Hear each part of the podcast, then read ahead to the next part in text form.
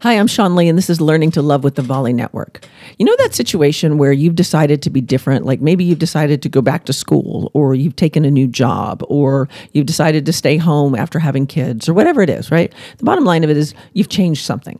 And your partner seems like they're really supportive, like they're in. They're like, you go do you, baby, you go to school. But then you notice you're kind of having an argument every time you leave for class. Why is that? I'll tell you why that is. They're not doing it because they don't love you, they're doing it because they do. Change is hard for people. And when someone starts to change, somebody else will unknowingly, unconsciously, unwittingly, and unintentionally start an argument or do something to kind of hinder their progress because they're afraid of getting left.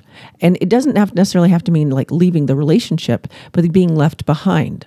Nobody likes to get left behind. And so everybody wants to make sure that even though they want other people to grow and change, they don't necessarily want to have them change for them. They don't they don't they don't want their relationship to change. They don't want the the fun to change. They don't want the things that they're comfortable and familiar with even if that person is outgrowing certain things like like wanting to get a new degree. You have to understand that even though they do this to you, you do this to them you will find a way to sabotage their efforts if you're not conscious about it, and you won't mean to. You're just going to love them so much that you're just not going to want to share their newness that is not familiar to you. Humans love certainty and they also love uncertainty. You have to know that everything is solid in your life in order to go forward, but you also have to know that there's surprises and evolution or you'd be bored with your life. You have to choose how you want to handle those uncertain changes, and they're going to come anyway. I encourage everyone to embrace change, as hard as it can be sometimes, as scary as it can be sometimes, as difficult as it can be sometimes.